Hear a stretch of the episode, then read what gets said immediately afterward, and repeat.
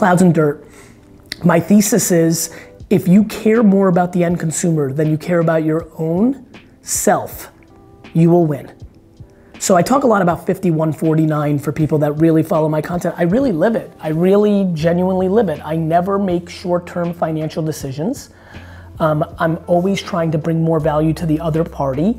I do that for a couple reasons. Number one, I think I'm talented enough to get quite a bit in my 49.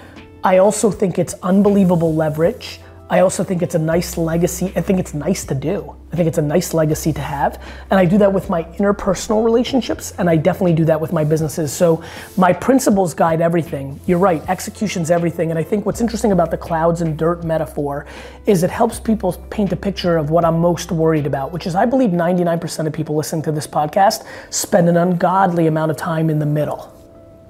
i I'll give you an example of something in the middle process process is held on such a pedestal in modern business society, and I find that to be in the middle. I understand its value, but I do feel that if you push hard on the clouds, your religion, and you push hard on the dirt, the actual doing, that the process gets commoditized and you go faster. And so, yes, I have principles of bringing more value, the lifetime value, attention, arbitrage, as I mentioned earlier, and then you know, I'm never too fancy to do. I mean, I will be honest with you. I think even this 30 minutes is a good example of that. I didn't over ask Rice. I have no clue how many people listen to your podcast. I'm never in a place where I think I'm too fancy to do the work. And uh, I take a lot of pride that I'm a practitioner. I understand Facebook and Snapchat and Instagram, these platforms better than most because I use them multiple times every day, 365 days a year. I think it's a huge competitive advantage. And I think I think that, you know, obviously you mentioned earlier uh, HBS and Harvard. You know, I think the thing that I've learned as not a good student and as an executor, now that I'm 41 on the verge of being 42 years old, is man, a lot of things break down between theory and execution.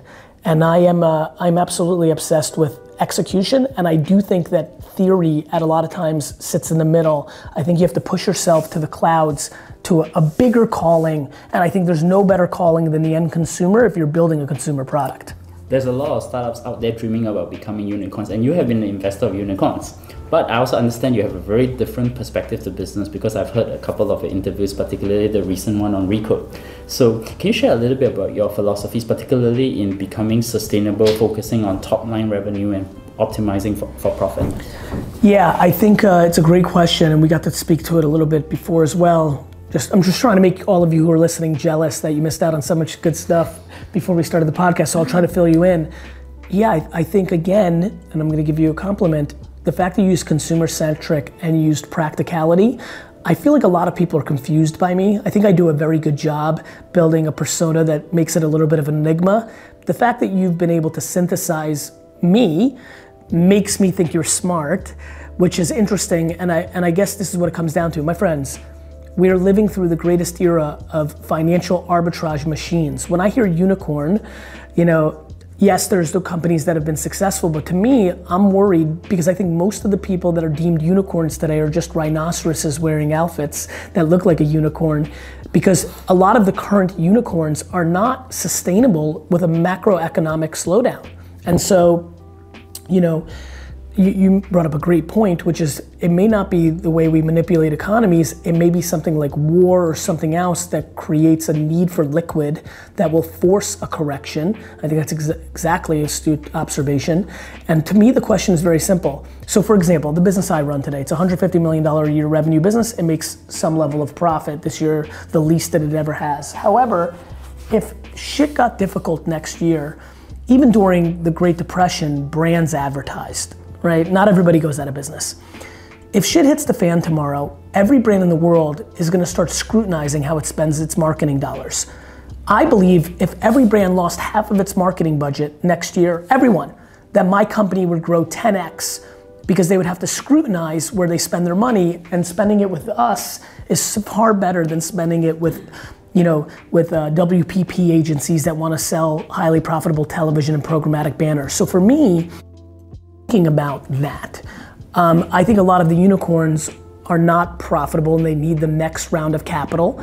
And if that goes away, their businesses break. And so I'm yelling because it's too late for, you know, Spotify or, or Ubers or all these big companies.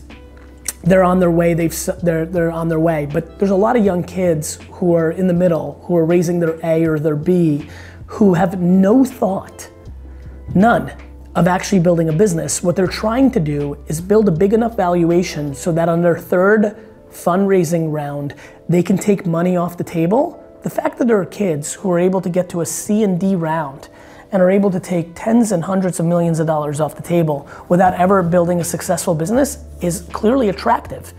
Um, that's fine for a founder or two. But when the shit hits the fan, that's not to be good for the investors, and more importantly, in my opinion, the employees.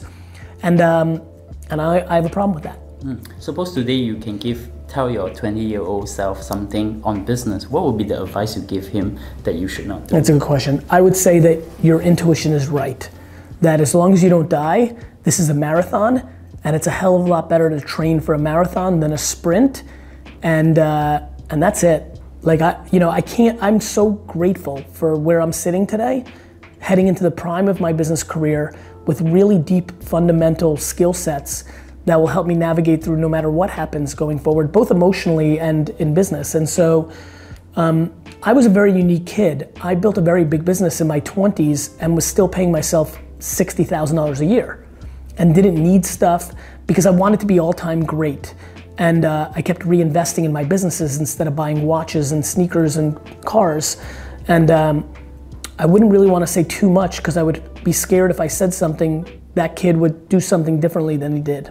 Mm. Since we are in Asia, that most businesses are actually driven by family and one of the things I actually identified when I read Ask Gary Vee is that you also work in a family business too. And I think that's probably one of the most interesting and very under talked in most of uh, your interviews. So I want to ask you, what is the experience like and how do you navigate the dynamics in working with family? Good. So I've been getting in tune with this a little bit more now that AJ has left VaynerMedia. This is probably the first time I've really operated in some pseudo capacity of not having family with me in my entire career, even though AJ's still on the you know cap table and things of that nature, and I still talk to him about it. Um, though to his credit, he never asks and lets me do my thing. Um, it's probably the thing I'm most proud of. I think when people look back at my career and and and dig under the hood, which you know, even me saying that speaks to the audacity that I have, and, and I want to be an all-time entrepreneur. I really do, but not because I say it, because I execute. I'm very proud that from 22 to 34, I built my dad's business for him. Eh, to give you the answer for everybody's listening, because it's very hard, the reason I've been able to make family businesses work is because I love my dad and brother more than I like money. It's just really not complicated. Family businesses are difficult because it's you're choosing between family and money. Let's make it very binary. You can be you can pull over on the side of the road right now. You can turn off your treadmill.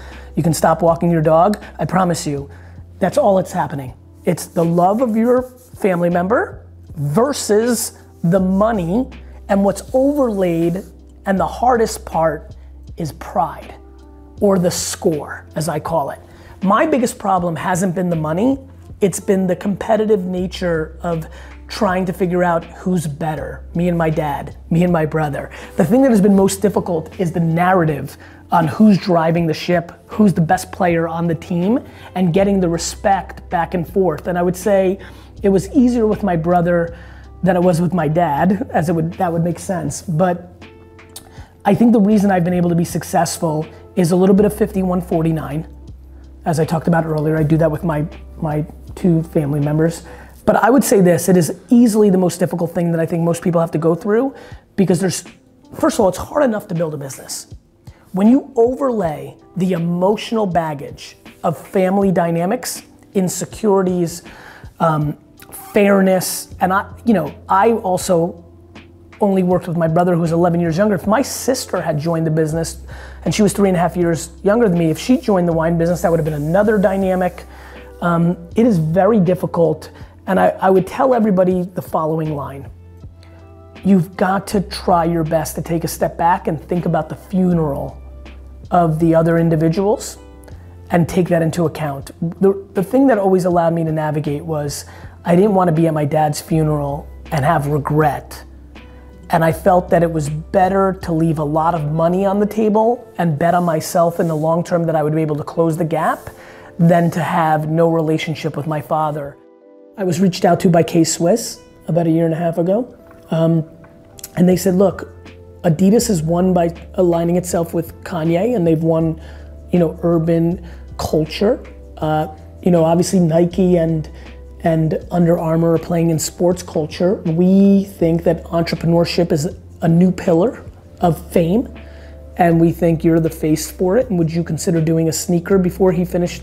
Barney, the president K Swiss, before he finished the statement, I said yes, um, because it was a win. I always say yes fast when it's win-win the way I saw it is I also agree that entrepreneurship is now on a cultural pedestal and I don't think it's going away anytime soon. So I expect other entrepreneurs to have sneakers. And uh, for me, being the first is always interesting. So that was number one. And then number two, if it didn't work, it would be a fun, you know, kind of side note for me and my buddies to make fun of my audacity that I thought I was cool enough to have a sneaker and it flopped and I have 5,000 pairs sitting in my garage. I just connected from Hong Kong to Singapore. Four hour flight. I slept, so I, even though it was nighttime and I was trying to get tired, what did I do? The guy next to me is watching a movie. Other people are doing all sorts of different things on their electronic devices. I spent four straight hours reading comments from people on my content. So I think the reason that I'm a good culture, consumer centric strategist is because I probably spend more time reading comments than anybody I've ever heard of. So when I used to talk about in Thank You Economy, engage with, you know, when I talk about reply to everybody mm. and things of that nature, what I didn't realize in 2011 that I now do in 2017 was I was already reading everyone. So the addition of replying seemed like a very lightweight ask.